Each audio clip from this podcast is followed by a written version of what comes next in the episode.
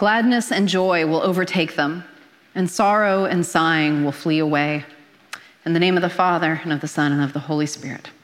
Amen. You can go ahead and have a seat. What would it look like for a group of people who lead worship in their different contexts, who have very different specialized knowledge, not to forget their differences, but to actually bring our distinctives into worship? That's how Isaac Wardell articulated part of what animated his efforts to spearhead the Porter's Gate. Rather than a set band, the Porter's Gate is a collective of over 50 songwriters, musicians, scholars, and pastors from a variety of Christian traditions and cultural backgrounds. Each person was invited to come away to worship, hear teaching, pray, reflect, and create together with brothers and sisters they may have never met before. And behold, our Advent song for today. This Advent at Church of the Cross, we are exploring with each sermon how an Advent hymn can help us consider and anticipate the coming of Jesus. This morning, our song is His Kingdom Now Has Come. We've sung this with some regularity over the past year, and it draws richly from the gifts of the Black church in its style and theology, its call and response dynamic there is a lot to love, and one of my favorite parts of the song is the word is. Behold, behold, his kingdom now is come. Not has come, not is to come, both are true, is come. Advent plants our feet in reality. We do not pretend Jesus hasn't yet come. We don't pretend the incarnation has not happened as if the Spirit is not given, nor do we pretend that the fullness of the kingdom has already arrived. We live between the advents, between the comings of Christ. And we sing, His kingdom now is come. We'll get to look today at this Advent song alongside our readings and consider them through the lens of three phrases The clock is ticking, read the room, and the game is afoot. First, the clock is ticking. This is one of our faster paced Advent songs. His kingdom now um, has come or is come begins with a driving bass line calling out the time. The tune itself is like a clock ticking at a quickened pace.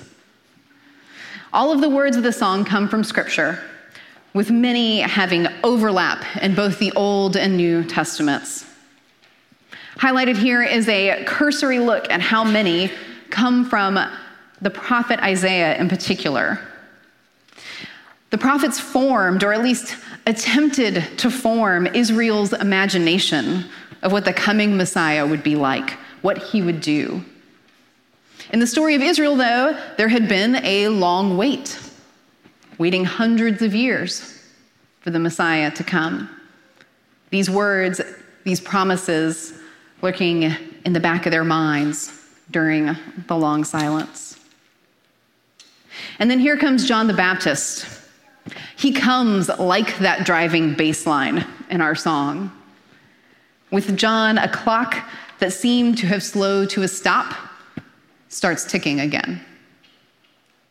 And John, we hear that voice cry from the highway to make way for the Prince of Peace.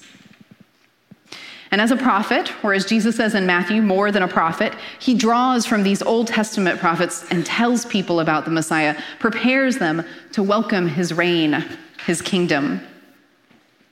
There are a lot of different qualities that the Messiah of the Messiah that John talks about, but there's one he kind of leans into in Matthew's gospel. He kind of leans into judgment. John proclaims the good news that no longer will weeds grow up alongside the grain. That the Messiah who is coming is going to sort it all out. Our song doesn't come from the Porter's Gate Advent album, but from a collection entitled Justice Songs. The images from Isaiah are meant to draw us into imagining the bringing of justice, the judgment of God. We have been subject to terrible judgment, including our own, that has lacked a fullness of perspective, compassion, wisdom, and power. We labor hard for what is at best proximate justice that the new law passed, the verdict rendered, the habit employed will do some good, even if it is imperfect. Our prayers of the people have centered around the themes of lament from a few weeks ago, and today we'll pray around our laments at a global scale. That wide lens brings clarity that it's not that we have a solution. Sometimes we think that. We think we have a solution, but maybe just somebody lacks the, the authority, the will to change it. We don't have a clear solution to climate change, homelessness, and systemic inequality. It's a tangled mess. Even when progress is made, sin and death slither in and weave themselves into our solutions. So we long for God to do what only He can do untangle the mess, sort it out. Or as N.T. Wright likes to say, put the world to rights. We long for God's Messiah to come. And in our longing, the clock is ticking. So now it's time to read the room. When we come to our reading in Matthew chapter 11, things do not look like what John expected. John was trying to read the room, but needed help from Jesus to assess the situation. Earlier, John baptized Jesus. Their missions were aligned. And after John was arrested, he depended on updates from his disciples. What's the word? The word seems to be that good things are happening, teaching and healing, but it's not quite as sweeping as one would hope. It's not quite as sweeping as we might hope. Among other things, John might have been looking for Jesus to pick up those threads of judgment and justice. Talk of winnowing forks, coming wrath. God will not stand for evil to run its course any longer, so repent.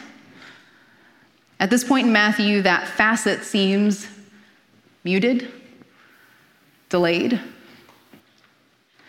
It may have been a particularly pressing point for John at this moment because he asked this question not from Jesus' side as a casual observer, but from prison.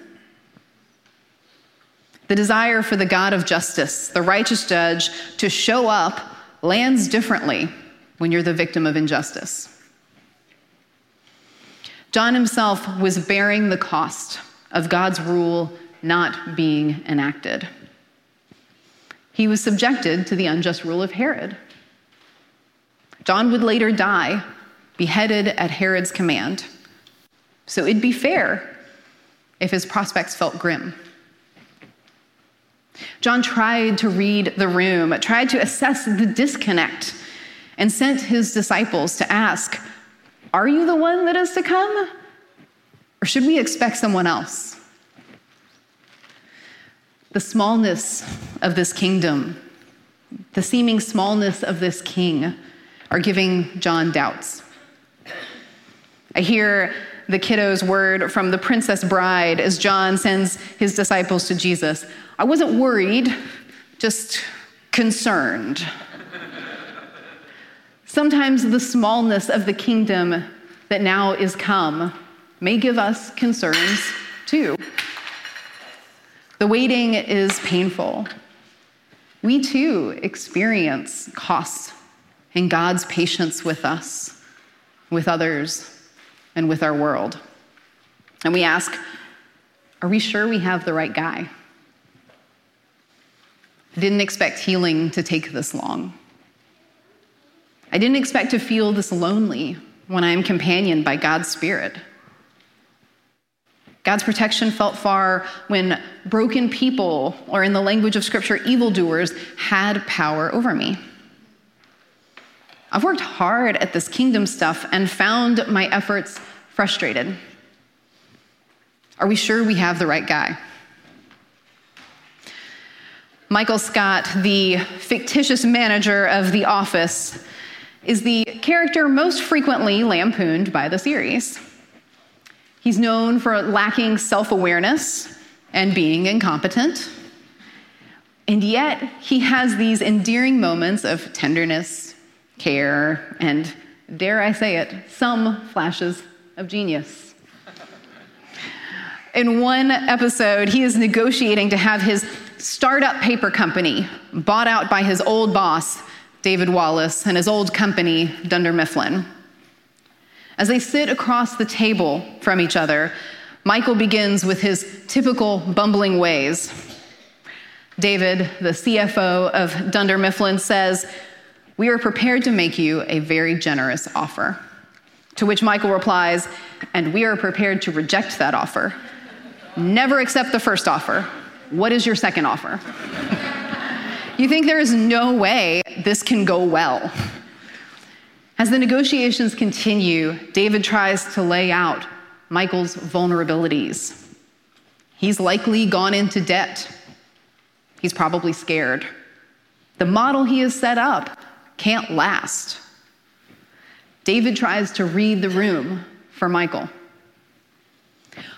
But then it's Michael's turn.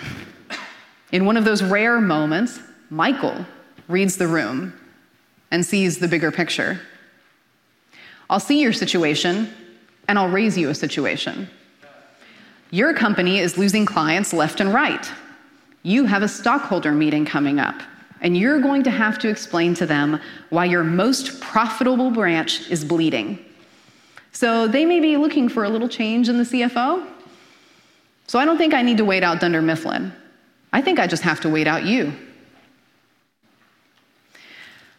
There is some cosmic sense in which the darkness, where sin and death, or in the words of our baptismal liturgy, the world, the flesh, and the devil, sit across from us and tell us how we're going under. They try to read the room for us. The church is too fractured. It's been too long. You're afraid.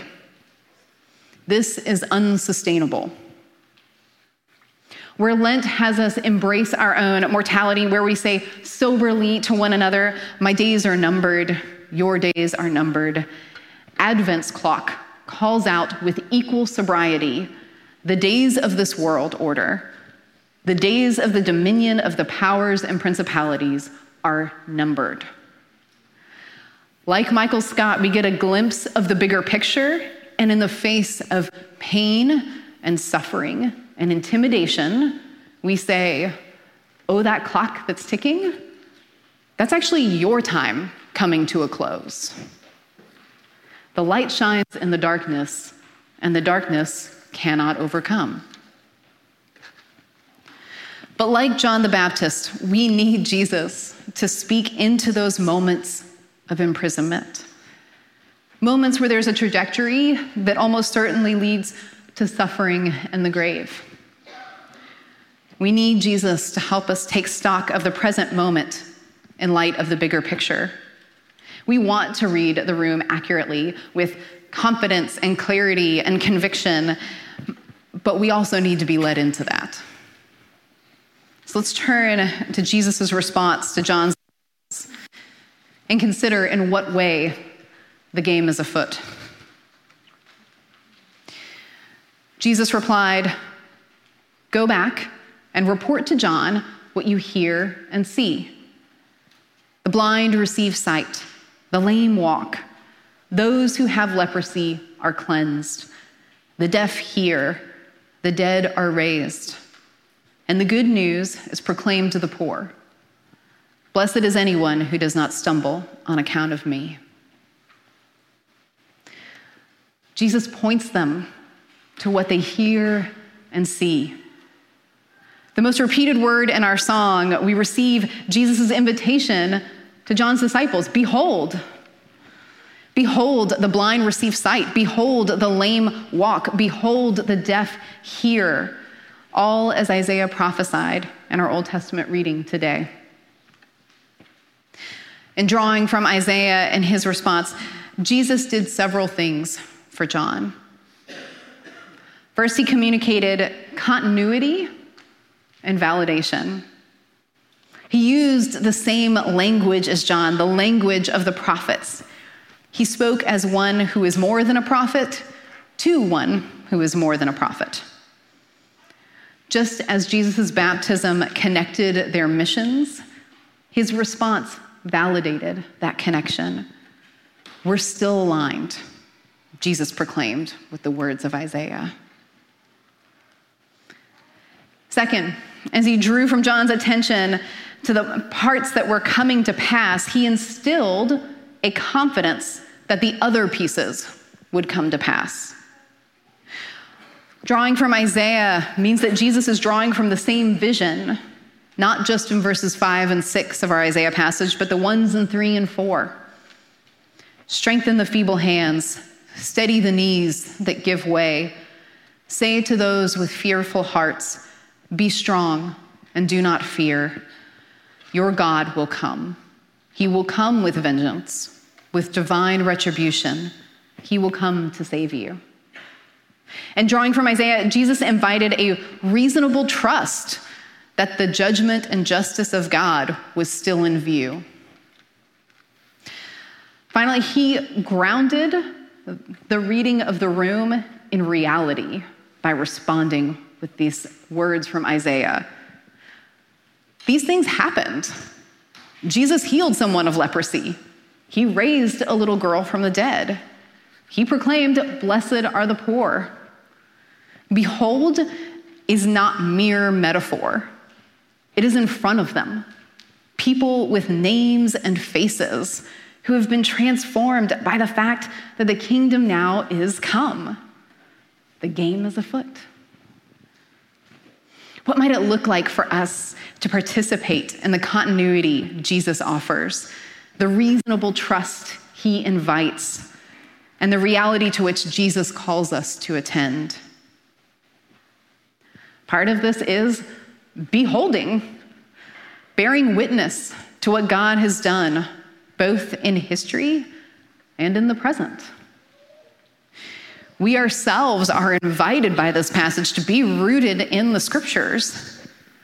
I don't think we can miss how significant the scriptures are to Jesus' understanding of himself and the church's understanding of Jesus. Behold what God has done.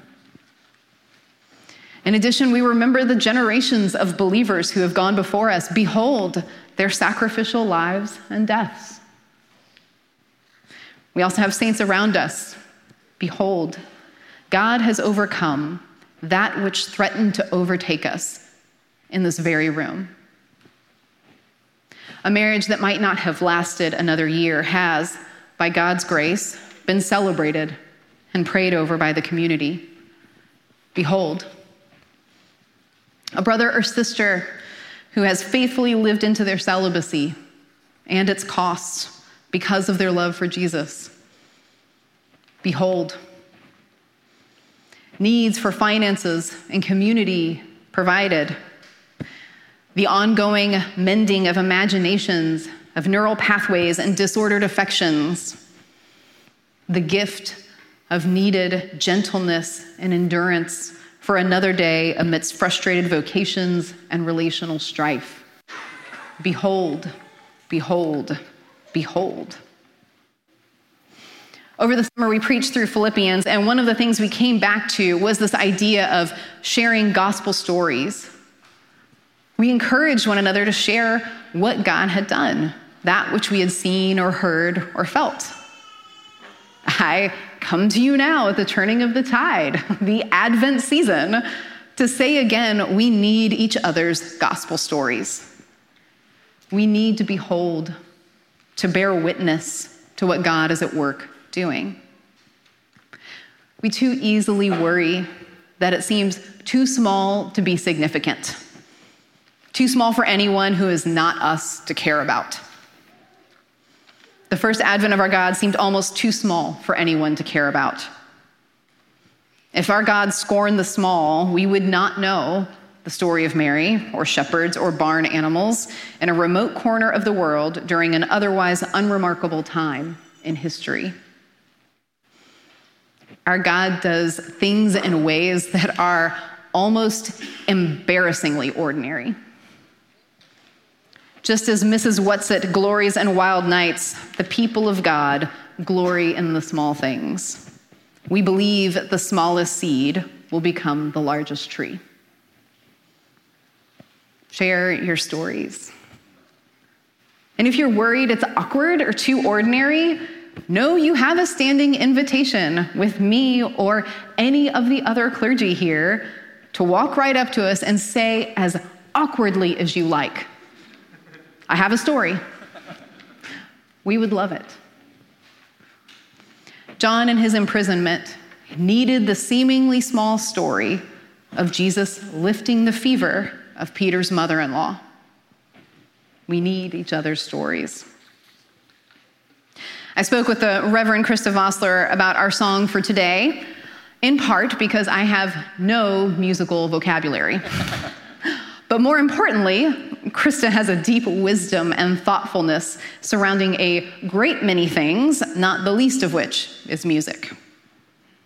As we talked about, his kingdom now is come, she commented that these phrases are bouncing all around. They're coming at this quick pace.